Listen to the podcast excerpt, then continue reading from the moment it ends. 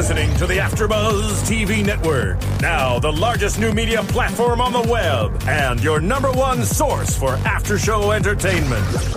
Very good, Johnson.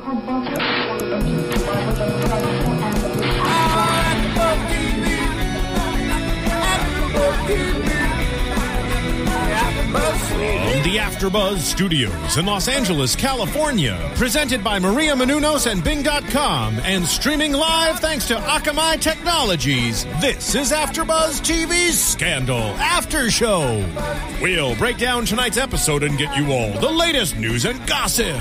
If you'd like to buzz in on tonight's show, you can buzz us at 424 256 1729. That's 424 256 1729. And now, another post game wrap up show for your favorite TV show. It's AfterBuzz TV's Scandal After Show. Gladiators, what is up? Bing is for doing, and we are here doing another Scandal After Show for episode 20, season 2. This one is A Woman Scorned. This is a very special episode because it was directed by the great Tony Goldwyn, and um, I think it definitely lived up to my expectations. I'm your host, Emilius Jr., and I'm joined here with. Hey, what's up, everybody? I'm Cornelia. Hey, I'm Sophia. And I'm Bam Erickson. And we're going to get right into it. Um, we're going to start with uh, Cyrus, Charlie, and Jake. Uh, then we're going to go into Jake, Liv, and Fitz. And then finally Fitz, Mellie, and Olivia as we progress on. Now, this was one of those episodes where you remember when you were in middle school and you had the field trip the next day and you couldn't sleep the night before? That's how I felt about this episode just because I was so freaking excited about it. And um, I think we all talked about this. Towards the beginning, we weren't completely sold on it, but he had me by the end. That was an amazing, amazing episode. By the way, welcome back. Oh, thank Again, you. Thank Thank you. God you're back. I had tonsillitis. I didn't want to come up you. here infecting everybody, being all contagious and whatnot, and then I couldn't talk for that long. But um, enough about me. Let's get into this episode, starting with Cyrus. So I feel like Cyrus did not catch a break this episode because we're used to Cyrus getting his way, being the bulldog, going in there, whatever he says goes. Every single situation, if you think about it, he kind of just lucked out this episode. He started with um, trying to deal with Mellie. And she's staying in the guest house. He has his issues at Sorry. Oh, he has his issues at home with James that he's dealing with. He has the president who really won't listen to him. He's dealing with Olivia who's not listening to him. He's dealing with this guy Jake. So he has all these different things that are not working out for him. But it's just weird seeing Cyrus in this position where he it kind of feels like he has no power anymore. You get what I'm saying? It does. I think it feels weird for me seeing him in this situation because Cyrus doesn't know how to. He, you know, it's kind of like he doesn't know how to carry himself when he doesn't have power. I felt like he was trying to find his way, and because Cyrus always finds a way to come out on top, that's why I felt a little weird about it because I'm like, okay, how is he going to maneuver this? Like, what is he going to do? He always lands on his feet. He always finds a way. And in this situation, especially at the end, we'll get to that later. You know, the the the scene at the end where he sees Mellie being interviewed by his husband. He was really standing there like, what the? What am I like? What am I going to do? What was he going to do? Tackle tackle his husband? I didn't feel either way about Cyrus, but it also goes to show that because he was so wrapped into his own life and his own personal problem, he totally kind of just brushed his uh, partner husband to the side.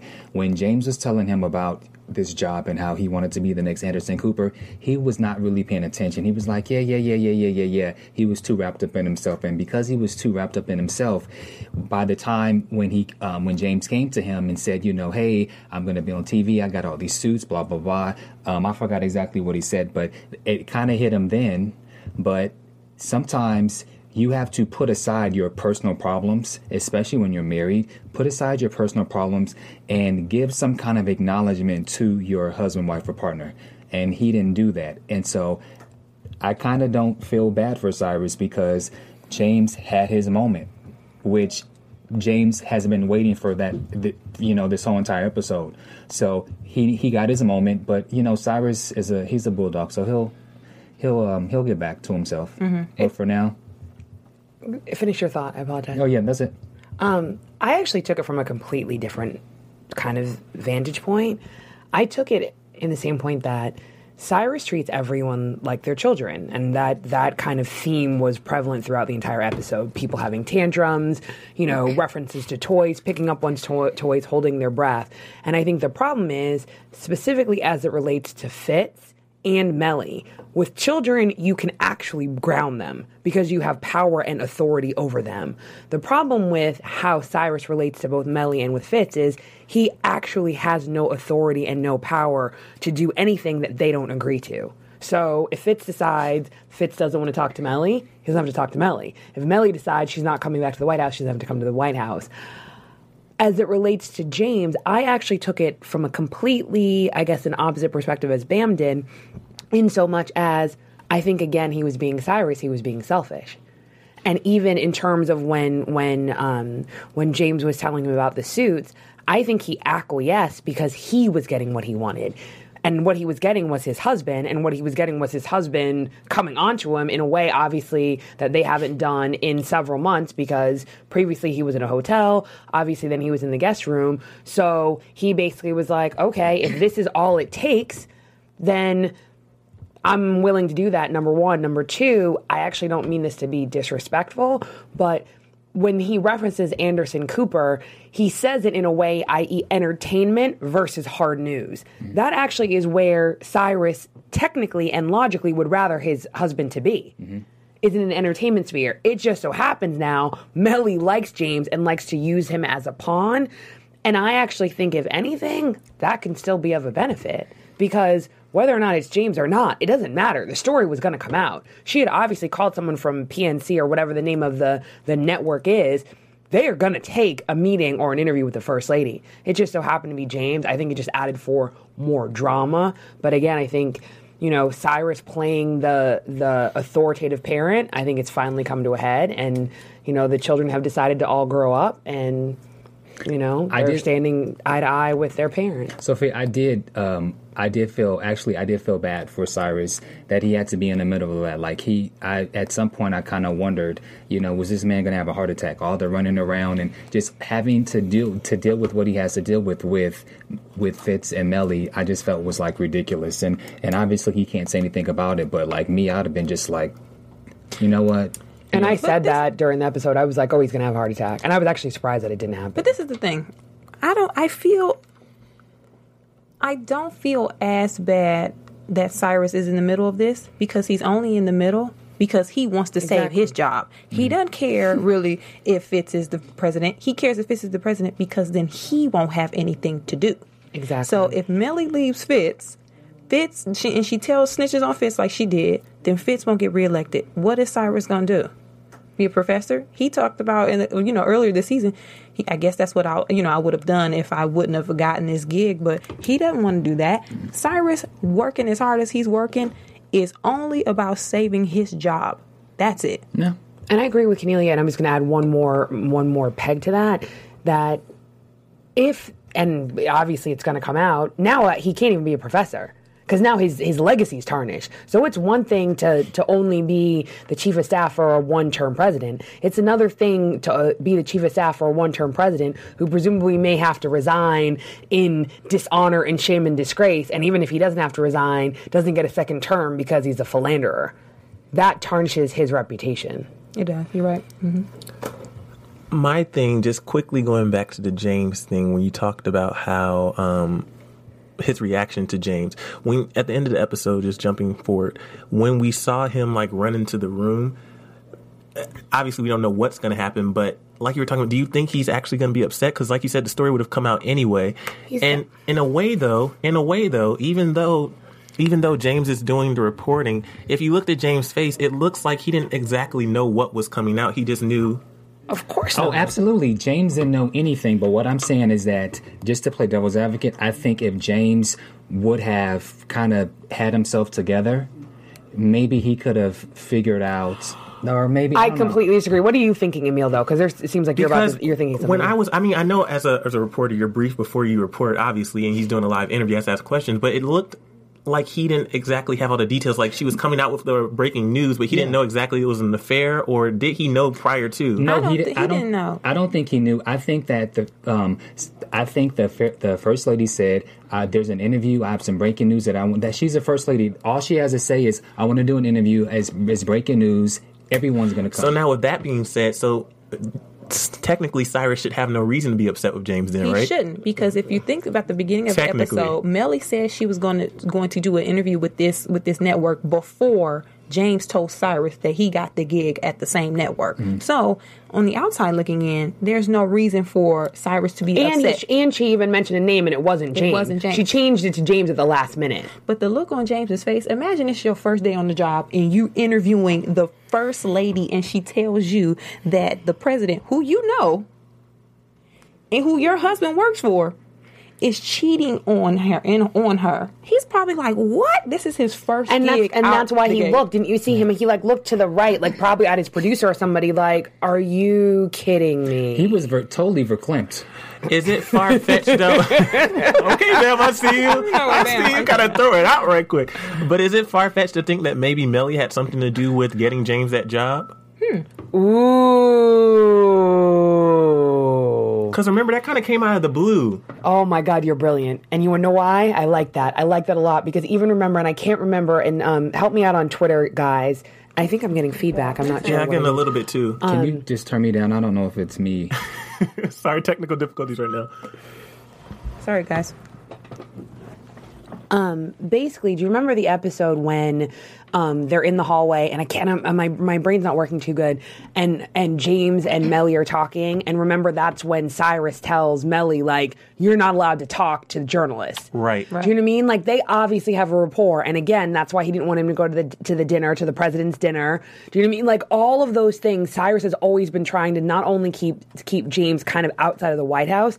He's always been trying to keep him away from Mellie. They definitely have a connection. So you're you're brilliant. I definitely think there's something to be said there about her having a hand in him getting the job because you're right. It came out of nowhere. Yeah, and It's a good one, Emil. And then just one last thing that Mellie said was to to to uh, Cyrus is that I have just as many friends as you do in the White House. That's true. You mean like how? Sorry. Yeah, Hal, no, please not talk about pillow talker. Okay. Um, so Charlie, good old Charlie, and we were we were having a brief discussion about Charlie before, and you guys kind of changed my perspective because I haven't really seen Charlie as this. Actually, I kind of have seen Charlie as this really brutal guy who goes around killing, who's not a friend of Huck, and that changed a little bit after last episode. And we saw that in the past he actually did save Huck, and that's the reason why Huck's still alive. Um, so Charlie, the associates have finally figured out, was the one who was behind hitting Olivia or breaking into Olivia's apartment and the one who knocked Huck over the head. And as we found all this out, slowly they start to develop and figure out more things about him. Now, my thing is they're trying to pin Cyrus as the mole because he's connected to Charlie, and then I, I don't see Cyrus as being the mole. I, I just feel like that's too Obvious. way too obvious. and obvious. it's funny. I had I have always said, not always said, but I've always thought that Cyrus was the mole, and it was only on Twitter yesterday, I think on YouTube, that everyone was like, "That's too obvious." And Shonda, Shonda is never obvious with her choices. However, now I'm confused because in my mind, it can only be someone that we haven't been introduced to. Like, let's just run down the players, right? The mole technically can't be the president, or can it? Right? I, actually, that was on my list for a little bit. Okay. Anyone think it could be the president? No. Oh, okay, but it was kind of on your It list, could be, right? but I don't Unless think he's trying to That's- that's- sabotage, yeah. but Sabotage. mm, right. Um, let's take 20%. it, take out that it's Cyrus. Even though part of me was thinking that it was Cyrus, I can't decide what his end goal would have been. But back to in the same thing that I said in previous episodes, when he didn't, he knew Osborne wasn't the mole, and he and he knew it from a place of knowledge, right? So then we have Mellie. I, But Mellie, no, because who at the end they said the person who is linked to the mole had access to those documents. So me, because the way Shonda Rhimes always does stuff, I think it's one of OPA. Because they had access to those documents. They had the flash drive. Huck brought the flash drive back and he had to decode it. But once it was decoded, it was there. Who is the mole? We can t- we can talk predictions. We can go, but Okay. we'll Oh this my but, subject. God. whoa, that's a good one. Hmm. Cornelia, that's a good one. I wasn't even thinking about It's a that good at one. all. And Quinn just pops into my head. Me too. Oh, I totally disagree with you on that one. She's I thought the it was going closest. to be. she's okay, the go ahead. closest Happy. to. She's been the closest to Huck. and she's although- learning all his tricks and trade. Or it, then it could be David. But again, it's a lot. Okay, it's definitely not David, but go ahead. All right. Okay. So Charlie's in here, and as it progressed, we see that Char. Oh, what do you guys think? This is the only thing when they um the the pastry thing. When she says, "What's the best bakery?" and then they go to that bakery shop, and Charlie's there. Do you think that was believable? Well, I, I, don't- I'm not really sure if it was believable. I think it was a good piece to show how David needs to start learning. Like he was like the intern. Yeah. David's the intern now, and it was because he was like, "Well, why are we even? You know, this is kind of stupid. You know, what are we doing?" But it was good that she taught took him there and basically said, "You have to look at everything." So what? Be friends, make friends. And the fact that he's been in DC this long, and Quinn has to tell him to make friends. To, that's where I No, was but like, that's "Come why. on, but remember, but that's why Quinn and I can't remember the line specifically, but she says when you don't have a badge. You have You to, have make, to make friends. friends. Mm-hmm. So I think he, he, she's not just schooling him, but she's schooling him on actually being a gladiator. And when you're outside of the law, you have to use other tools and other skill sets. But I thought it was great just in so much as it's Quinn doing the teaching. So Quinn's no longer the rookie. Mm-hmm. Like Quinn has stepped up in a completely different way. And I think that it's believable because they're trying to show that Charlie has depth. And offline, we were talking that again, you can't technically think that Charlie is 100% evil without also thinking Huck is 100% evil. Because at the end of the day, they're the same. And just like Emil said, he let him live. And we saw that last episode. He could have just shot him in the head when obviously he disobeyed orders and he didn't. I don't know if that was f- from some sense of he would want him to do the same for him or simply because he knows that he had no choice and he was giving him an out.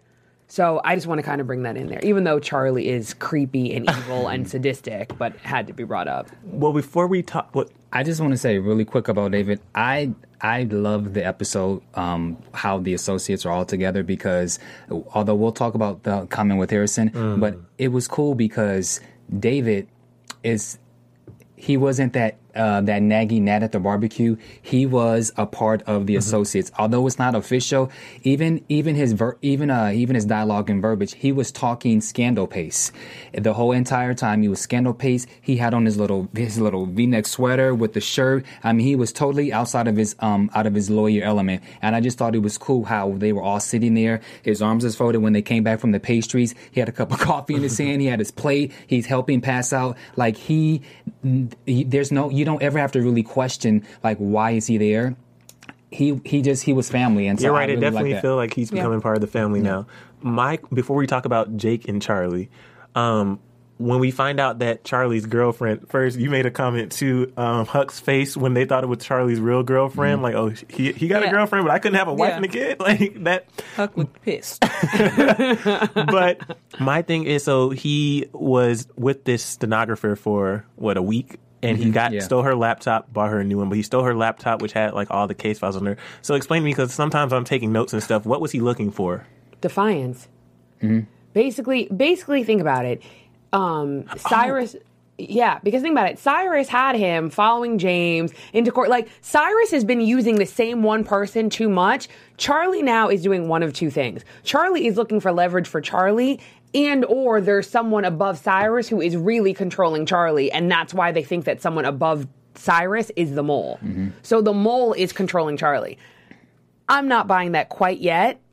I'm just conspiracy theory person. It could also, I think that Charlie's also getting leverage for Charlie. Because once again, that could be too obvious too. And it also helped the fact that now that David is unofficially a part of the, the associates, it was the lady who recognized David at the court um, as a lawyer who recognized because she was a steno- how you pronounce Stenographer. it? Yeah, so she was so she was able to recognize David, and then they went into the private. They had their little private room, left her, and then they have the they came to the realization that that was the reason why Charlie is involved with this. And uh, it's funny because I can't remember, and I think it was, I, I don't know who of the three of us, it wasn't me. When Abby mentioned earlier that Defiance was over, one of us said, Who knows, why do they think that Defiance is over? Yeah, they always tie things, Bam was the one who mentioned it, they tie things back. The minute you say Defiance is over, obviously Defiance is not over. Well, Cyrus told Charlie to look for some type of evidence between Jake and Olivia, and we go to Jake's apartment and we see that Charlie is in there watching footage of Jake and Olivia on the screen, basically about to get it in. Um, just saying. But um, and he calls Cyrus immediately and lets him know, you know, I think I have something. Cyrus says, just hold it because I may need to use it later. And this ties back into later when Cyrus runs into Jake, or not runs into Jake, because remember Cyrus called Jake or told Lauren to call Jake and tell him to tell him to drop his post. And Sophia was like, he better not do it. Like, he, if he's smart, he's not going to do that. And of course, he didn't. But he didn't drop his post. He stayed in front of Olivia. So Cyrus gets on the phone and he's telling, who is he talking to? He was talking to somebody, oh, Mellie. And he was saying, you know, you need to pack up and leave because it's handled. And then he runs into Jake and sees Jake's still there. Now, when he saw Jake, I love how he tried to leverage the, you know, I know that you've been sleeping with Olivia thing. And then once again, Jake shoots him down because everybody's been shooting Cyrus down this episode. And he said that, uh, oh, I'd let the president know that you put Lauren as the person to call me to drop my post. That when that happened, I wrote in my notes mistake, mistake, mistake. Why would Cyrus stoop that low and think that by by him having Lauren make the call to Jake that Jake would not J- Jake would take orders from Lauren, the secretary. But Because no- Cyrus don't know Jake. Yeah, I Cyrus agree. gets to maneuver everybody. He can bulldoze his way through any situation. He hasn't dealt with Jake enough or at all to know that Jake's smart enough to not do that. He thought he was just some little puppet, little pawn that he could, you know, play. Mm-hmm. But he, when he got there, then he was like, oh, when at the standoff, I think then Cyrus realized, oh, so he is, he's an, he's an enemy. Like he knows he's his competition. And not only that, I think that's why it's relevant. Um, and, and I'm going to jump ahead a, or back a bit. I'm confused, but that's why Olivia made the comment to Jake. He didn't pick you because of your credentials. He picked you because you're buddies. Mm-hmm. Because you'll lie for him. Cyrus, even though Cyrus knows that they they um, they serve together on that project on that Operation Remington, he doesn't know how close they are. Mm-hmm. So he's thinking he's simply taking orders. So if you're going to take orders from the president, you're obviously going to take orders from the chief of staff. Like someone tells you mm-hmm. to, and especially in the times that they are, that the president needs to see you. That really is going to be the first thing that you do. It's that he really, I think, a doesn't know Jake like everyone's saying, but more importantly, he doesn't know that they have a friendship, and I don't think he knows that Jake knows as much as Jake knows. So I think that if you think about it, if you take that away, if Jake hadn't made the connection between the president and Olivia and why and to the extent that she's in danger, then he probably would have left his post. Well, more importantly, what was Cyrus going to do if Jake wasn't there? Right. what was he going to do to Olivia? Because he said that he was going to take care of Olivia because Mellie revealed to uh, to Cyrus that Liv had just left the White House, although Cyrus was under the impression that Liv and Fitz are over. Because let's be real, Cyrus can talk. He can talk some game, but Olivia can talk too. And Cyrus and Olivia are friends. If he went in there, he wasn't just going to talk to Liv. Because what, what, what was he planning on doing? I have absolutely no That- idea. that's the question. I, that is definitely the question. Because to me, talking isn't going to do it. Because at the end of the day, he had a phone call with her, and he basically was like, "Are you heavy breathing over? Are you over over?" He doesn't believe her. the only way to, and, and I'm gonna, I have to jump forward, but he's, they're like, when Fitz goes, "We're never going to be over." And again, it's a whole analogy between the fact of in in in previous episodes they are married, and I know I'm going to take crap for this, and I'm not condoning extramarital affairs, but they have a marriage, and we've said it time and time again that it's been affirmed, and the oath is there, and it's till death do you part right? So that's what he's saying. He said, it doesn't matter if we fight. It doesn't matter if I don't talk to you for 10 months. It doesn't matter if I get shot. It doesn't even matter if, because obviously it's going to have to come out that she slept with Jake. Let's just be real. It doesn't matter if you slept with Jake. That does not matter. We are bound until we die. Cyrus knows that. So to me, talking, what's talking going to do? He and Cyrus was going to kill his husband. True. He was going to have James killed in daylight, in broad daylight, in front of everybody. But what was Cyrus going to do? And that's why I'm confused. Yeah. Was Cyrus going to kill her with his own hands? No, but but something that bothers me about Olivia's apartment are her windows are always open. When they when her and Fitz was was having their And we're gonna talk about the that. I- window. The windows is open, so again, maybe Cyrus was there, and maybe he was gonna have Alicia, uh, Olivia positioned, and and good old um, Charlie would have. I don't know, just like. Who knows what would have happened, but her windows are always open, and therefore maybe Cyrus had a plan. We don't know, but you know. But what we do know is we know iTunes, and you know, and we know that you guys should go to iTunes and make sure what. I thought that was great. That was Go ahead, man. Keep going, man. Um, make sure that you guys go to iTunes and make sure that you download our podcast. Keep us in the top 10, keep us number one. And we have a lot of great shows here on AfterBuzz TV. So go to iTunes, make sure that you download, you rate, leave comments, and tell a friend. It's free. It only takes a couple minutes.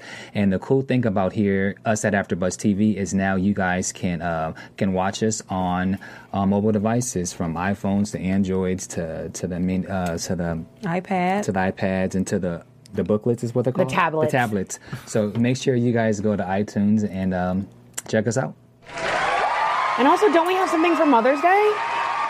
Oh yeah, flowers dot proflowers.com. Oh, we do. Um, if you go to the top of AfterBuzz, or wait, is You know it what, Proflowers? Steven? Are you here? Are you Steven in the booth?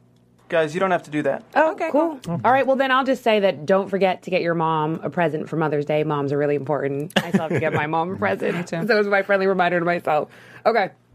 Well, um, so since we started talking about Jake, the scene opened, or the whole episode opened with Liv in the pool again, and she was in a black and white swimming suit, and she gets out, and Jake's standing there waiting for her, and Jake orders her, or basically tells her that he's been ordered to protect her. And you know, I, I watched the previous two episodes again today, and you know, sometimes I forget, especially you know, once a week passes, just how much Olivia and these characters have dealt with in such a short period of time. So Olivia literally just got knocked unconscious. She goes to the hospital. She's dealing with this whole fit situation, and then she's trying to clear her head, get away from everything, and then Jake is standing right there again, right in front of her, and she has to confront it and deal with it again. I don't know. I just feel like I get Fitz intentions, but I don't know. He, I I understand he loves her. I understand he wants to protect her. But is there no way to protect her at a distance? I'm there with you. Go ahead, Cornelia. Okay. I get take so take out the fact that Olivia slept with Jake and feels betrayed by him. So according to Fitz, Olivia was coming into her apartment, was attacked, was uh, knocked out, woke up in the hospital. Jake came and saved her. Of course, he was spying on her, but sh he Fitz just thinks it's just uh, like Olivia's in danger. That's all I know. Jake was watching her and somebody attacked her. So for him, he's not really thinking about space because he's like, you were attacked at your front door. Right. I'm going to have Jake there every second, especially because he saved you. He was there to come and get Olivia and, and take her to the hospital once she was attacked, according to Fitz. Now, throw back in the fact that her and Jake had a relationship to Olivia, it's like, okay, man, I thought you were this one guy. Now you're spying on me for Fitz, and now Fitz is in my face. So Jake and Fitz are in my face. I have to deal with two dudes that I that I feel that I'm feeling at the same time. On top of the fact that I think that you're spying on me, and I don't really know how. So if you remove Jake and Olivia's relationship, Fitz is valid with having her her followed well, having her watched. That makes sense. My thing is, and I, I just randomly think about things sometimes, but if, because Jake told the president that she was attacked in her apartment, right? Why wouldn't he like at least try to see the footage to assist with finding out who this person was? Because if he watched the footage, he would see that she wasn't attacking her apartment because she wasn't there. Who wouldn't? I think you he said Fitz? no. He said it was on I think- outside. It was outside the door, right? When she was coming into her apartment. We'll, believe- we'll get the details. yeah, I we'll figure out the details. I know what you're saying. I, I, I think it's also too. Fitz really trusts Jake. Yeah. So who better? What's what's the president going to do? President's going to look at the picture and do what? Let's just be real. No, seriously. Like he's not CIA. You know what I mean? They have face recognition. They're better equipped to do it. I'm gonna, and I mean this out of a place of respect. I'm gonna channel my inner Bam. Yo, that's his woman, right? His woman's been attacked. She almost died. He doesn't care what she says. It is his job to protect her. Because at the end of the day, we've said time and time again, Olivia, for her position in the world is way too lax with security. Number one. Number two, Huck is not himself. So her normal gladiator, they may not know that, but we know that. Her normal gladiator can't protect her. Let alone, I have to go back to the fact that last episode or two episodes ago, the fact that it's the third Wednesday of every month that they come and they sweep her apartment. So you sweep her apartment on the same day every month. Exactly. So Huck, I love him to death, was slipping from way before because he should have never been able to slip in there and put cameras in like he did. So even though I agree with you in terms of the emotional reality of what Olivia is going through, somebody needs to be there to protect her, And, whether or not it's Jake or the president or his agent or whatever. and Sophia, I'm gonna just just uh, continue just for a second. Remember, let's go back to Edison, aka Pudding Pop. Remember when I said, no matter what your partner says to you, sometimes you don't leave their side or you make sure that you take care of them. when true. she was in the Okay, bed, sick, when she was in the bed sick, no makeup, just looking pale as she wanted to be, and she needed some soup or something, she told him to leave, and he left, and he never should have did that because when you're when you're when when something's wrong with you you for you when you love someone you totally forget about what they want you need to look you need to do what's best for them and fitz feels because she was attacked i don't care what you say i love you and i'm gonna take care of you boom what What? I can't. what was that? I I can't. can't deal with you. I can't. because i got you know you know how you know how people you know I, I- we know. We know, We know, Bam. Bam. Boom, Bam. how I go hard a little, a little sometimes, but Fitz, he did what what a person does when you truly love someone. Well put. Well put. Um, so, okay. So when Olivia gets summoned to Fitz's office, because he calls her and basically demands she comes there. Can we can we talk about the summons again? Fitz, I, even the way that Fitz went about it, it, he was like, "Come over." She said no. Okay, well then I'll go there. It's rush traffic. It's gonna take me this long. Oh, is your crew there? You know, I can't wait to see them. like he Getting bold. He was completely bold, and he's showing a, a completely different side. He's showing when a lip. Well, go ahead. No, no, go.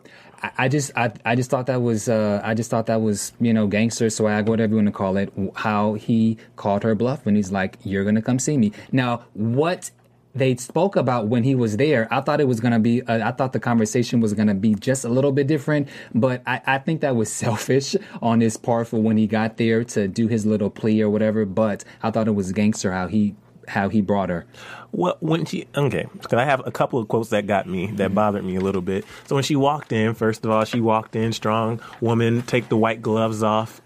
those white gloves like she's an usher I, She took the white gloves off and she basically said what, and then she stands there, and some of the things that he said, or she said, "You do not summon me," and she she starts to walk away. He said, "You do not walk away from me," and this reminded me of uh, uh, Treegate episode. was yeah, that when he's like, three? get out of the car. Mhm. He's like, that whole get out of the car. and then she said, You're worried about getting your mistress back when all this is going on. Then she also said, I'm not a toy. She said, I'm not a girl you get at the end of the movie. And I'm not a fantasy. Yeah, I'm not a fantasy. If you want me, earn me. Yep. She said also, please stop getting my hopes up. And like coming from her perspective, like everything she's saying makes so much sense. And I definitely think that conversation was necessary. And that's probably why Fitz did what he did at the end of the episode. Also, too, I think it is arguably the first time that she took ownership of herself. And she stood up as a whole human being and allowed him to see her as a whole human being. Last episode, I talked about the fact that they had kind of a kind of almost a perfect relationship because they didn't have to deal with certain things. Some people online said that I was calling her a side chick. I wasn't calling her a side chick. Now I have the word. It's the fantasy. She didn't have to deal like it's it's just whirlwind. Everything about them was whirlwind. She was asking him to basically be like, we have to be something outside of the walls of the Oval Office because this in secret one minute, however great it is, there's still 59 minutes in the hour that I have to be without you. all right that was good. You good guys, I love you today. but I feel like this episode as a whole, especially with the Olivia Fitz dynamic, it was great to see because, like you said, for so long, this season, last season, it's been this constant battle of will they ever get together? What what's going to happen between them? Will just like when we had uh Elise Neal here, the other I forgot the episode, the other woman, and you know Olivia was talking to her when she was talking to the guy who um, they were trying to put with the give a fake wife because they thought he was gay, and she had that conversation with him. Every ever since the beginning of this season, she's been trying to convince people that you know you can live life without the love of your life, and you know I'm not just a mistress, and I, I understand that we can never be together. It's, she's constantly trying to convince people that it's going to be okay without him, and it's nice to see that even though there is going to be consequence to what's going to come out, that it looks like it's finally, at least from what we see right now, is going to work out temporarily. at least they got together for the time being. But um, I don't know. It was it was just like a moment where I I, I didn't really get teary eyed, but I felt like if I wanted to, I could have. Like because. It, I just wanted this to happen so bad, and I don't really feel. I don't really feel bad for Mellie, and I know that's, that's, that's sad to say, but I, I don't know what you guys are feeling, but uh, I, I'm jumping around here. But when we saw Mellie, and we saw how she gave ultimatum. We saw how, and we can talk about this, how Cyrus uh, basically gave her a deal and laid out what he could present to her and how it would help her p- political career. And then he said on the flip side, if you don't agree to it, this is what will happen to you and we'll tarnish your name, all this stuff. But when we saw Mellie dealing with or counting down in those 21 minutes and how she dealt with it, and she was tearing up and like looking nervous, I didn't feel sad for her. And I'm going to piggyback, I think, off of something that Bam said last episode. So correct me if I'm wrong, Bam. She has been complacent in this entire thing from the very beginning. So you can't, from the campaign, know that they are together, make a logical decision that that is for the betterment of him becoming president. And the reason that you do that is because you have political aspirations. Then all of a sudden switch to an emotional creature. And that's why even Cyrus was confused. Cyrus is like, I know how to read Mellie when she's a political animal. When she's acting like a theoretic wife who is emotional, that I can't deal with. And I think that's why you didn't feel sorry for her because she's never played the emotional card. Even in so much, I think that's why it's important that that Fitz brought up that she is a breeder. Like she's a thoroughbred and not as a compliment she was they were put together to be a political union because that's her role we've never really seen her emotional and i think that if in fact she was emotional it was from a place of ego not from a place of love Right. I was gonna say because her her type of emotional her um her her being emotional was different even from like an, an, a normal wife. Like she was still very poised, calm. She didn't break down. She didn't cry. Her emotions were kind of different, although she, her her her her um her perspective was from like a wife and she wants her husband back. But let's think about this their marriage is like an arrangement. It's what we call in Hollywood the um like a, like like an arrangement where you know two people uh, are together A for contract. a- yeah a contract. it is literally a contract. She wants to have her husband back, but there's no there's no uh, intimacy. There's no there's no kissing. There's no there's no Michelle and, and Barack type of love between them. So you want your husband back, but you you what do you want him back for? But I, I was thinking I'm the gonna- same thing. What what what does she want him back for? I'm gonna play devil's advocate, and I'm just saying this for the flip side. I kind of I agree with you guys. Mellie knew about the the whole time, but one Mellie didn't she doesn't agree with the Barack and, and Michelle type of relationship because she said before that's not realistic. Mm-hmm. That's not what love is. That's not what marriage is. Marriage is about faking it. And two, But Fit wait, two. Go ahead. Sorry, Fitz sorry. never told Mellie how he really feels about Olivia. He never said to her when she says your mistress and you you were there with her and that woman.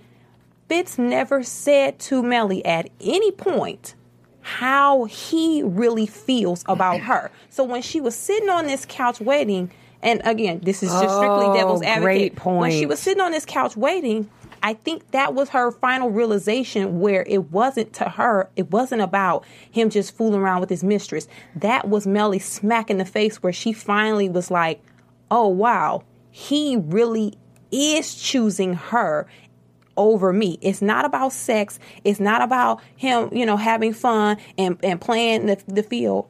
No, because Fitz never told her. That was the only time Fitz made it clear to her it's not about sex. I love her. And that was I I took it that's why she was sitting there excellent like point. there. That's an excellent point. That is a great point. But when you allow for I get. I'm just playing devil's advocate. But when you allow your partner to go over to the other side and, and start messing around. Yeah, you may yeah, you may have rules. Okay, there's no kissing, you can't fall in love. But, but if something continues and continues for a long time and especially at times when he's not his best because she's not around, you have to you can't have you can't have it both ways. That I agree. I with. agree. No, that no, I agree and I agree with that. I Yeah. totally agree with that. But again, this whole time I was at home when I was rewatching episodes, I was like, wait. Fitz never told Mellie how he feels. Mellie true, calls he's told Olivia. Cy. He's told Cy, but he's never Cyrus, told Mel. But he's never told. She calls Olivia the mistress, the whore, all this stuff. Fitz has never said, "Stop." You talking about my woman? Like I love her. This is why I'm not fooling with you no more, Mm-hmm. Mellie, because I care about her in a different way than I care about you. So I think that was a smack in the face. Uh, s- s- that was a smack in the face look at the end when Mellie was sitting there appalled. And that's why I think about it. The only time he's even referenced Olivia to Mellie, he actually did call her his mistress. Remember in the mm-hmm. limo? Right, and because you don't because a husband should never tell his wife that he loves. If you're walking out on her, you should. Yeah, Yeah. especially Yeah. if you, you're saying we're going to get divorced or whatever. Mm-hmm. Like, you need to let her know why. Yeah. That was a mm-hmm. great, great point. My thing is with Fitz, and it w- pretty much fits Olivia, Mellie. This episode, everybody just stopped playing games essentially. Because for the whole season, it's like it's, it's been a game. It's been a game between between them. Like, what can we do? Like, even with I talked about this previously with even with uh, Cyrus and Mellie, Fitz and Mellie, Olivia and Fitz. Like, everybody's been playing this game, like just trying to get the pieces right to where they have a slight advantage over the other for a little bit, and then oh, I've fallen behind again. Like they've taken the lead. I don't. It's it's it's finally where everything is about to be out in the open and they can start really playing their cards. Not, I guess it's like what Fitz said. He thought that Mellie, in a way, was acting like a child, and he said, "Don't call her bluff," because, and just like it said, the whole time Mellie's been complacent, and now she's acting completely different. So if if Mellie was still being Mellie, the way that Cyrus approached her, everything should have gone according to plan, which is why I'm questioning. So, do you think that even though Cyrus told Fitz, you know, what did he say? When they were in the office, he told her or told Fitz that the BNC van was in front of the, the house or whatever. And then he also said, He basically was He like, you said- give in for love. Like, he basically was like, you give in for love. So it's like, at the end of the day, like, if you want to be the president of the United States of America, that's what you love, right? So- so go ahead. Do you think though that even though he knew the van was in front of there and he still went to Olivia's house, do you think that he was saying or that he thought, okay, you know, I'm choosing to be with you right now, but I still believe that Mellie's not going to go through with it. No, I think I think that in some senses it he it doesn't matter. It, it's showing that at the end of the day, it do, like how do I say it? It doesn't matter either way. He was still consciously making a choice that he was going to call her bluff. Number one, number two, by physically going to Olivia's during that 21 minute period, it was saying, "Come hell or high water, it doesn't matter because I'm choosing you." And basically, in his mind, this 10 months that he's been on the brown water doesn't really exist to him. So he's back to where prior to killing Verna, prior to killing Defiance, when he basically was like, I'm divorcing my wife, we're gonna be together, he's back there. That's where he's at. So on some levels, it doesn't matter. It doesn't matter if she goes through with the interview, and it doesn't matter if she doesn't. He's still going to make the same choice. Does that make sense? It definitely makes sense. I just remembered something since we're talking about uh, Fitz and Olivia. Remember, Jake was still guarding Olivia's door when Fitz got there. But what did you guys think about Olivia opening up to Jake when he stepped inside after Cyrus came to the door? Oh, when they kissed, the moment when they they sat, they she, he came in, she invited him in. They were on the couch talking, and he said, "If I tell you something, you tell me something." So his question to her was, "How deep are you in it with Fitz?" And she, you know, she was, "I don't know what you're talking about. I don't know what you're talking about." It got to the point where she, you know, walked away like she usually does, and then turned around and kissed Jake and then said again, I don't know what you're talking about. I was confused. Very. Oh, and I wasn't. I, I guess was I'm the really only one who wasn't confused. confused. Okay, to go me, ahead. I was. One part of me was like, okay, so is she kissing him to show that she likes him, but then step back and say, I don't know what you're talking about because she, to him, to her, she wants him to think she's done with it instead of saying out of her mouth, I'm done with him.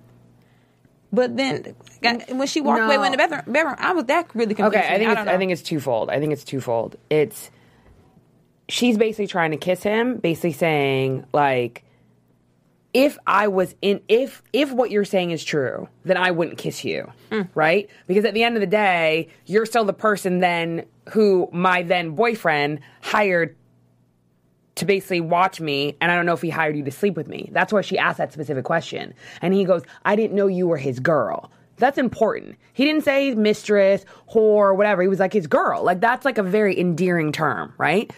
And then he basically is like, so what is it?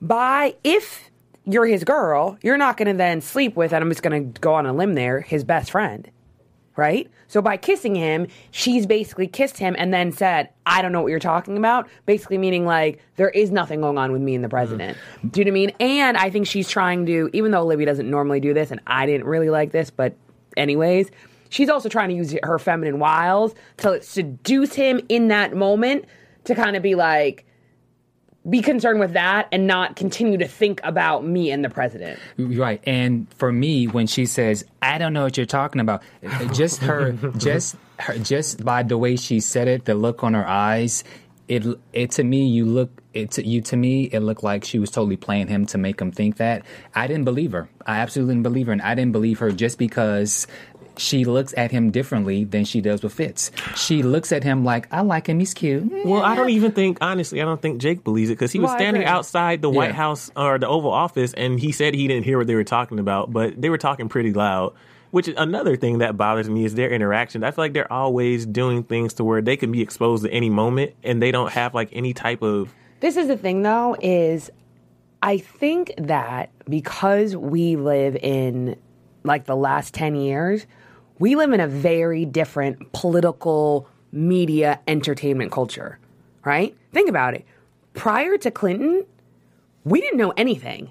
Do you know what I mean? We've now subsequently found out because obviously tapes got get released, and I can't, I don't know the official rules, but certain archives after a certain number of years now become public, right? So now we know about Kennedy and so forth and so on. But prior to then, there obviously must have been other scandals in the White House other than than Watergate, right? That we weren't privy to because it's very rare that secrets within the White House see see the, the light of day. So I think there's an autonomy there. Like it's the White House. Do you know what I mean? Like everyone who works there, with the exception of Hal, is vetted properly and knows how to keep their mouth shut. And she's Olivia Pope. I think that the reason that their interaction is so kind of normal is because it's really trying to show that at least from a professional reputation perspective, she is on par with the president of the United States of America. The way she picks up the phone and she goes, Olivia Pope for the president, and the way that the president goes, hello, Olivia, he doesn't make any secret to it in the middle of a meeting and basically is like, okay, y'all need to leave. I'm talking to Olivia Pope. It's because I think that in the world that they've lived in, even though somehow they're having an affair, they're just them. Does it make sense? And there's no, no one would ever look at their relationship in any way other than professional because of her stature. Yeah. Mm-hmm. Speaking of how Jake was able to kind of hear the conversation, did you guys notice the new security, Daniel? Heck yeah, sorry. I didn't understand you. Oh, you, you'll see Daniel He's tomorrow. he's a brother, and so and so you wonder, y- you know, you wonder. Okay, so why is there new security? Um, could it- Hopefully, Hal got Yeah. fired. You know, Sorry. could could um could Hal have been fired? I mean, this is very little, but it was just it was just something small that I noticed that you know it wasn't the normal two security. It was just only the new guy Daniel. Can, I'm like I'm like looking at the time and I'm like I still feel like we haven't delved into Olitz properly. I think that that scene when he comes to her house in that 21 minutes is extremely powerful mm-hmm. because I think it's the first time that we realize that she even though she loves him, she also never allowed herself to believe that there could be anything. So she's almost she almost doesn't want to have that ultimatum for a split second, right? Like she's like, no, no, no, call her right now, call her whatever. And she's still trying to fix him, right? She's still not hearing him. They had a conversation last episode. Stop trying to fix me. Mm-hmm. Don't make me be president. Like I, if you love me, right? Then all Fitz wants her to do is to see him as a fully realized, actualized man, right? as an actualized man and not a child, if he says, I love you, then he loves you. If he says he chooses you and not the presidency, that's what he wants. You don't tell him what he wants. And think about it. That's what Olivia's always, always been doing. Olivia hasn't been hearing him. Olivia's been saying, no, no, but that's not really what you want. He's like, no, but okay, cool. I had an affair with Amanda Tanner. It's going to come out. I'm going to give it the presidency so I can be with you. No, no, that's not what you really want. In that moment, she had to actually face, okay, now this thing that is Mellie or the presidency is no longer standing in the way of our love. It actually means that she technically could be happy, right? even and I can't remember it was this um, the earlier in the scene when she references Cyrus and she goes, "I've known Cyrus for," she goes, "I've known Cyrus since," and then she pauses and she goes, "A long time." They go way back. Tie that in together with um, with Huck last episode and her being sad. I've said it time and time again. We eventually will find out Olivia's backstory. There is immense sadness there that is tied to her not feeling like she has a right to be happy. In that moment, she chose to be happy. Um, I do want to go back that uh, back to that Sophia just for a second, but also speaking about her not being happy, uh, and you mentioned Huck. You know, Huck and Olivia did have a conversation, and Huck did tell Olivia that you know the last person that slept with the president, she's dead at the bottom of the um of Potomac. The, Potomac. The Potomac. So again, going back to the whole sadness, Huck obviously knows Olivia well, knows her background story, and he doesn't want her to um, to live like this because he feels that sad, that hurtness, or whatever her, her backstory is. And as a friend, he's like he's one of the only people that's saying, "Watch your back." Yeah. I know that's your friend, and I know you and Cyrus go way back. Mm-hmm. But Cyrus, she, he's saying, "I know a side of Cyrus that you don't know, and he killed that girl." So, you dating Fitz? Watch your back. It seems like Huck really knows that Fitz, it not Fitz, that Cyrus is concerned about this whole situation only for Cyrus. And so mm-hmm. I'm, I'm glad that Huck came to her and said that because before that, Olivia, it seemed like she was she didn't want to mm-hmm. accept the fact that Cyrus could be that cold. I agree. And, and you know, and speaking of speaking of that, I felt like Olivia was like, you know how she's in the middle and two people are and she's going like this. I felt like I felt like that was her this whole entire episode. She was being pulled and tugged a, bunch of different ways. She was dealing with Fitz. She was dealing with um, she was dealing with Fitz. She was dealing with Jake. Then she was feeling with her uh, uh, dealing with her friend uh, Cyrus, who could potentially be the mole. Like she was really all over the place. She was just a, she was really a train wreck this episode. And yeah, go ahead.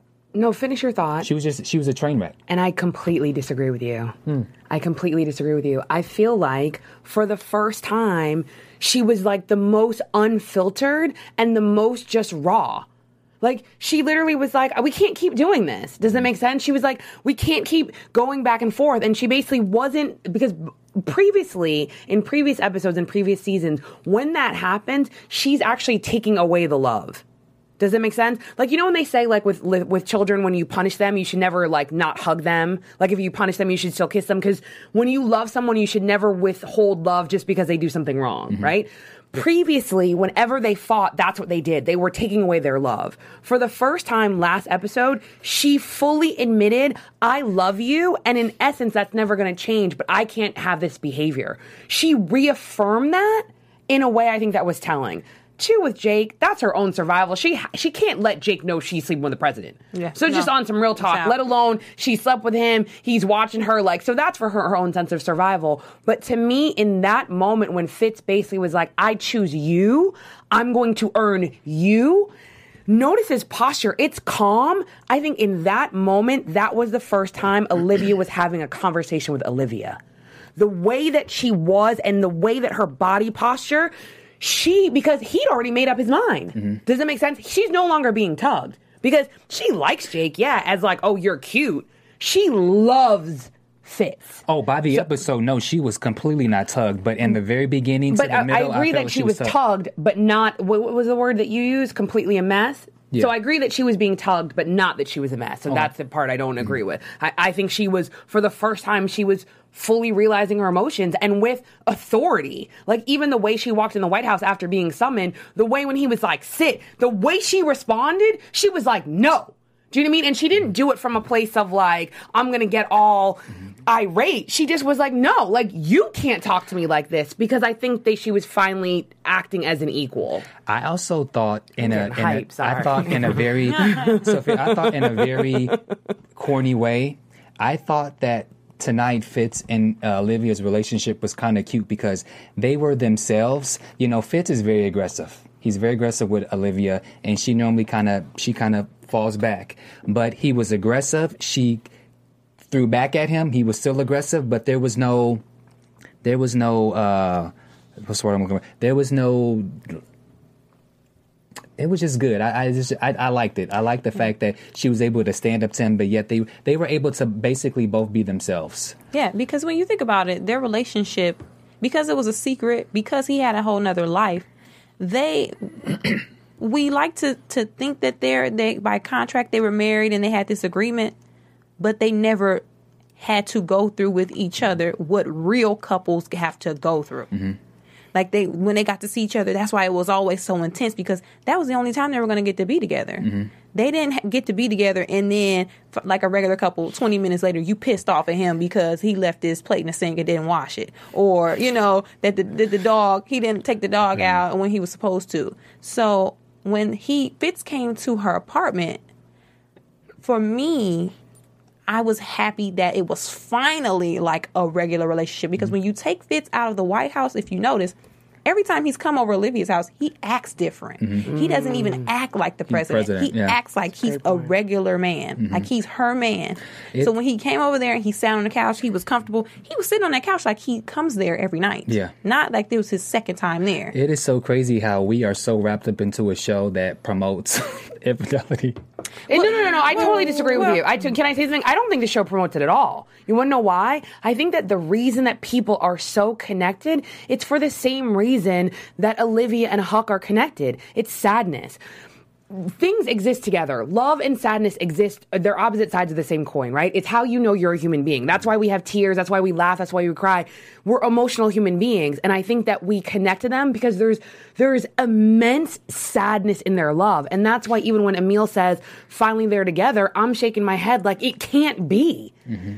Do, you- do you know what I'm trying to say? Like it's it's a love that can only exist in a time and space that is television. Do you know what I mean? And we all we all can touch and feel it because it's not real. Do you feel what I'm trying to say? Mm-hmm. I don't think any of well, I'm the first one. I'm not supporting extramarital don't- affairs. But- but I think but this is but what I do support is and this is why I think for me I'm actually finally happy. I'm not finally happy, but I'm extremely happy with this episode in the same point that I am extremely a fan of love and I'm a fan of the fact that you can be a coward and not have waited for Olivia and now you are standing up as a man and she is standing up as a woman and potentially they will choose love and whatever consequences to reputation or the presidency so be it. You want to know why? Because you made your bed. Now you need to lie in it. That is what I support.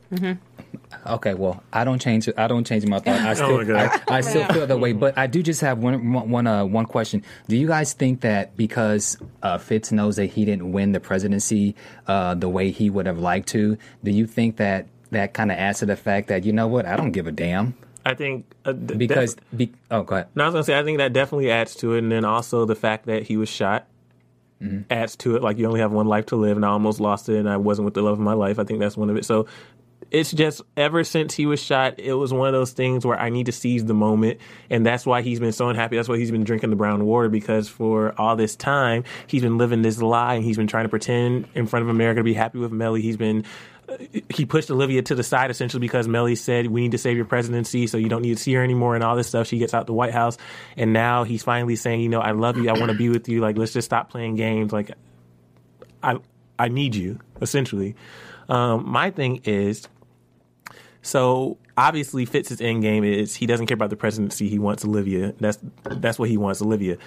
What is Mellie's end game? What does she want? Because Cyrus offered her a great deal. I thought it was a great deal. So what does she I want think, now? I think two things. I think A, she doesn't trust Cyrus because think about it. She thought she was going to have a, a place at the table from earlier and she never did. Remember that she thought that being be, being a part of Defiance, she would have had more autonomy and more of a say so in Fitz's presidency, and Fitz dismissed her. So simply because they're offering her something now doesn't mean it's really going to come to fruition.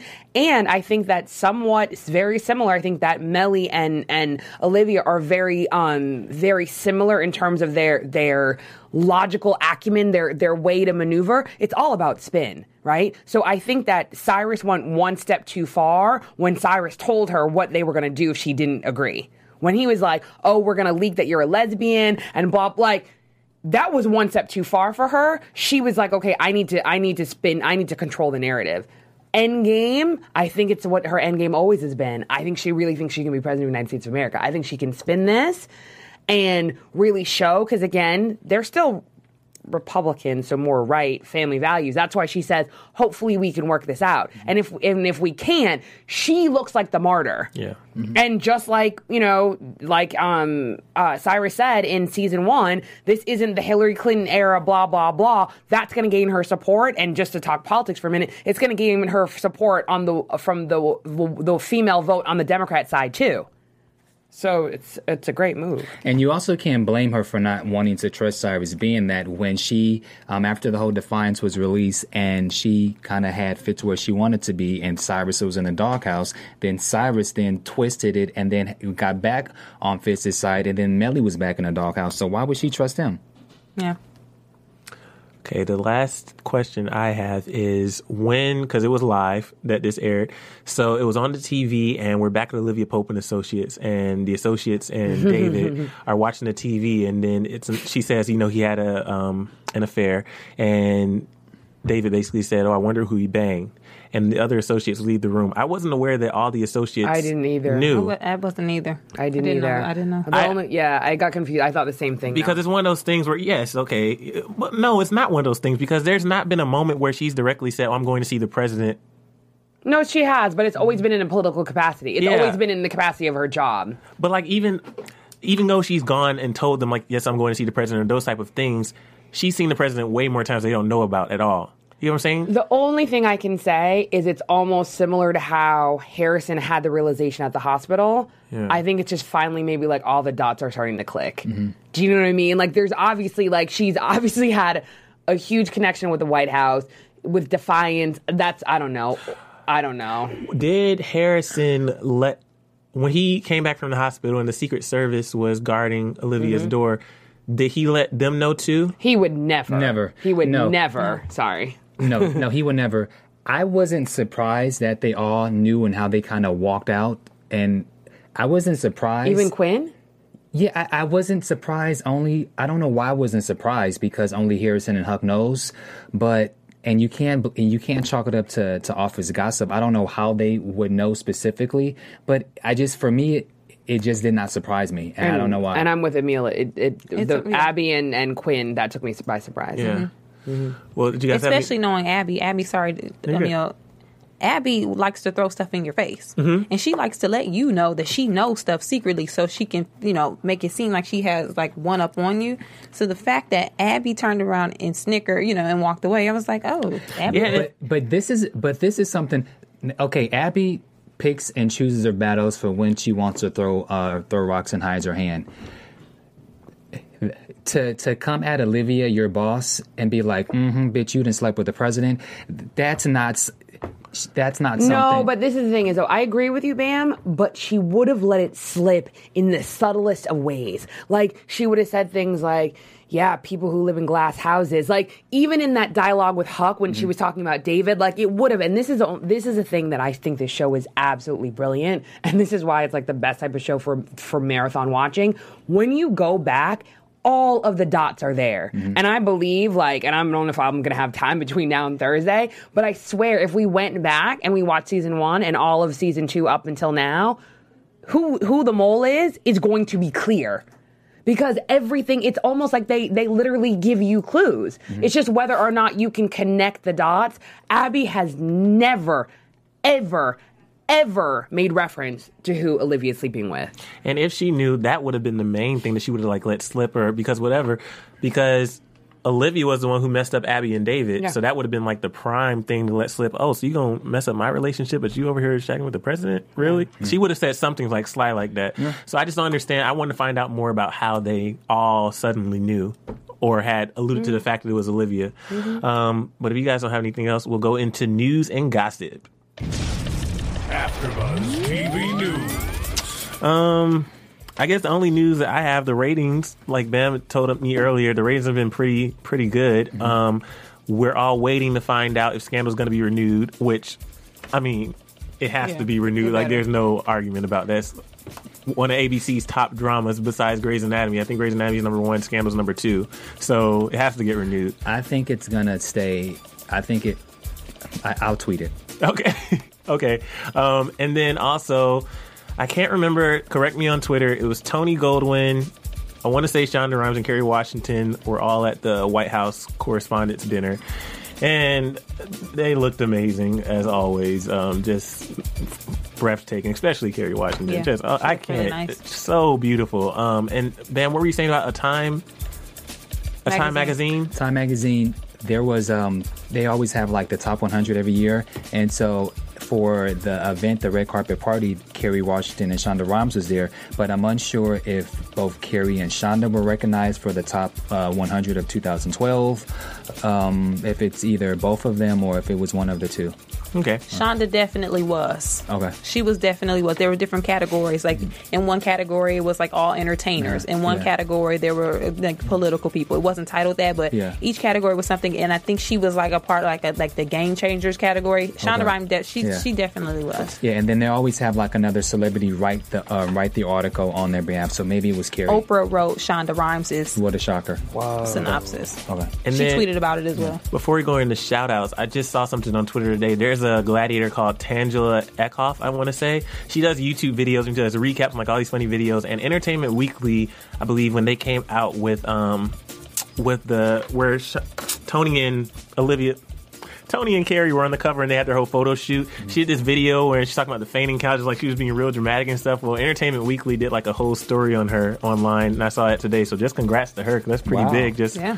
uh, as a as a fellow YouTuber, that's pretty big and exciting. Way to go, so- Gladiator. Seriously, um, but yeah, Sophia, shout out. Well, no, before we do shout outs, um, we definitely want to shout out again um, Outlaw Josie. Oh, yeah. Um, and again, her Twitter is at Outlaw J O Z. And there is the first ever Gladiator scandal meetup in New York City. But you can tweet her, um, and we'll definitely tweet out the information. And all the information was on our last episode, which was. Uh, what was the name of the episode? 752. Oh, yeah. Sorry. 752, 752, 752. I don't know where my brain is, but she got us these absolutely amazing bracelets. And you know what? They didn't have them last week because I actually wanted to have all of them, but I decided it was appropriate for me to share. so now we all have them because um, they were really for all of us. But again, our favorite part of the show is shout outs. We just really like to make sure that you, Gladiators, know that we fully and truly appreciate you. We appreciate you watching, we appreciate you listening, going on iTunes, rating, comment, subscribing, telling a friend. Um, so I'm going to start today with Twitter. We have Complex Medley, Jay ME615, LaShawn 90, Poker Diva 01, Robin B12, Scandal Gladiators, Sean David Grant, Stanley Liu, Teal Moss, Your Girl Stanley. On YouTube, we have Angela Masters, Anna Lenave, Captivating Beauty, Chaotic Fat, Demi Lade, Demi Lade, Ogon Banjo, DJ21118, Dulcie Dama, EAS 82, Go Bears Go Bulls, Jaron Rose, Juicy Peach 03, KDS 7713, Key Deeg, Kine Lodi, M- Modi 9, Mia Harris, Mike's Wife 36, Miss Crazy Muse, Nastasia Smith, Nickelodeon Kid Full, Sasha Montrez, Sexy Crazy Mama, Shorty 83J, Stink 10728, The Royalty. So again, thank you, Gladiators, on Twitter, YouTube, iTunes. We really appreciate you. Again, on iTunes, rate, comment, subscribe. Twitter, tweet us all the time. We love talking about theories, conspiracies, who the cold piece of the week is. it's up for grabs this Yeah. week. Yeah, um, and one. yeah, and YouTube definitely comments. We we literally continue the conversation on YouTube um, in terms of comments, in terms of our theories, and even sometimes predictions that we don't think of during the show. So again, gladiators, we really truly appreciate you. Thank you so very much. And now it's time for predictions.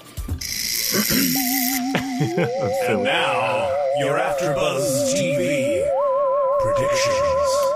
I just got a little sad because I remember something that Bam said right before the show. I don't know if you were in the restaurant. No, Bam said, and Cornelia pointed out too, there was a line during the episode that Harrison said when he was saying about the associate. He said, There's too many of us. Mm-hmm.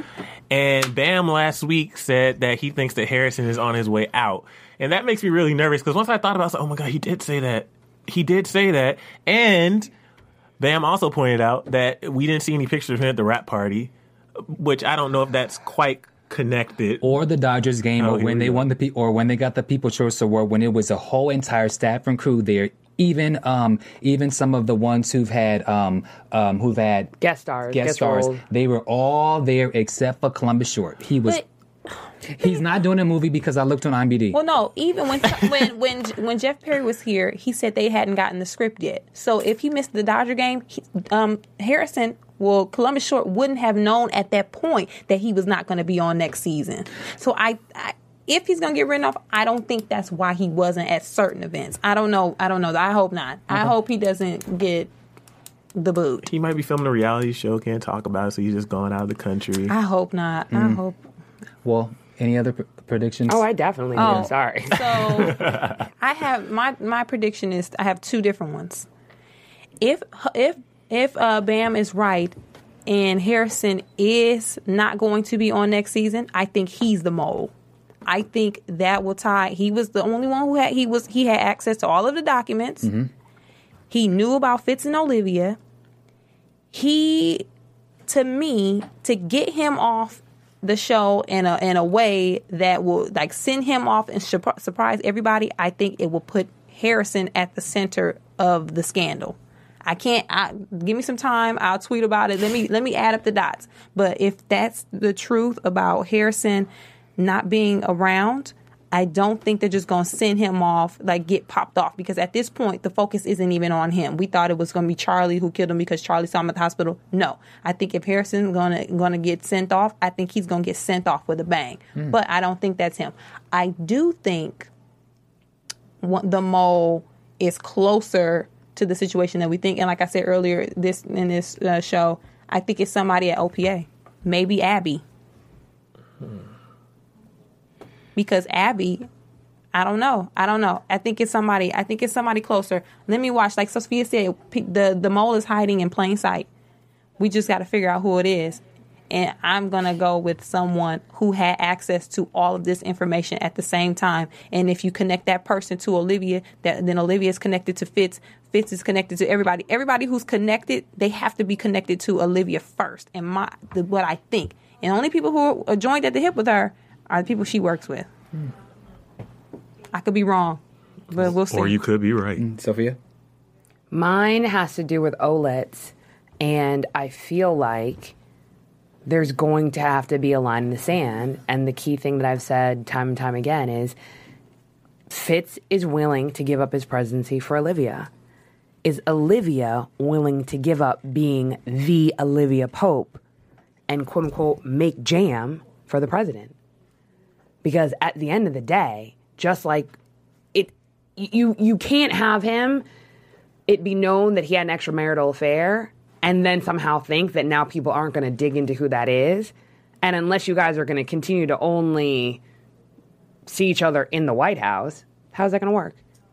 Hmm. So she's going to have to she's going to have to fully decide. I think step 1 was in her apartment, but the true test now is what are you willing to give for love? Mm, good point. My prediction, I've already said I think Harrison is a dead duck. And so mm. it's just, I'm She's sorry. just a little bit too happy about it, right? I know I'm not- you are way too happy about Harrison. I'm A dead duck.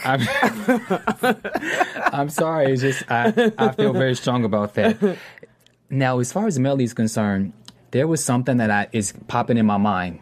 I Cyrus referenced her being a lesbian. Yet I've always thought that her and Hal was getting it on, but it, it but then may, maybe it makes sense. She's she has this thing with James. I don't know. I don't know to the extent of their relationship, but I kind of wonder now: is she? Because there's there's some dirt on Mellie that is going to come to that's going to come to the front of this. So whether if she's a lesbian or if she's had a side if she's had a side piece and just kind of keep it on low, will will we find out about it? I definitely don't think it her and Hal would kicking it. That's a downgrade for Mellie, and Mellie's not the type who would who would You're right. who would sleep with the help. You're She's right. not cut like You're that. right. No, no, no. You're right. I agree with you. Okay, I disagree with you in terms of the affair for the mm. same reason Cornelia said, but just it doesn't matter who it is. She's she's never she's never going to give you that. However, I do think that there's dirt because there has to be. No one's that perfect, and for the reason that I said before, the writers don't put things out there just because. Everything has a purpose. And the fact that Cyrus specifically said, we're basically going to destroy you and use that in the destruction, there has to be either a kernel of truth or that was some semblance of foreshadowing. Or else it would be it would be it would be irrelevant. Mm-hmm. So I agree with Also- you on that one. Whether or not it's true or not, but that's definitely that's definitely going to come up again. I'm not saying it's true or it's not true, but that's definitely going to come up My again. last one is I think Quinn's the mole. oh, and Emil, Well, I was just reading in the chat room, and I just saw some people were saying that either James or David was the mole. And David, I could actually see just setting all this up. because if he got he and he he's got burned. scorned. And he scorned. Also, real quick, don't sleep. Fitz could walk away from the White House. This show doesn't have to be carried by Fitz being president. Mm-hmm. So Oh my God. they can be together outside of the White House. It would be bad, but he can walk away. The show will still thrive. Uh, well, we have to walk away right now, right? Where can we find you? You guys can find me on uh, Bam Erickson or- or at Big Six Entertainment. um, on Twitter at Sophia Stanley. Across the board, Instagram, Facebook, Twitter, at Canelia. and at Emil Ennis Jr. and ChasingLA.com. Guys, we love doing this after show with you, and we can't wait to see you next week. Only two episodes left, but we'll be here same time, same place next week. Can't wait to see you guys. Make sure you go to iTunes, rate, comment, subscribe. From Bing.com, executive producers Maria Menounos, Keven Undergaro, Phil Svitek, and the entire Afterbuzz TV staff. We would like to thank you for listening to the Afterbuzz TV network. To watch or listen to other after shows and post comments or questions, be sure to visit AfterBuzzTV.com. I'm Sir Richard Wentworth, and this has been a presentation of Afterbuzz TV. See you later. The views expressed herein are those of the hosts only and do not necessarily reflect the views of AfterBuzz TV or its owners or principals.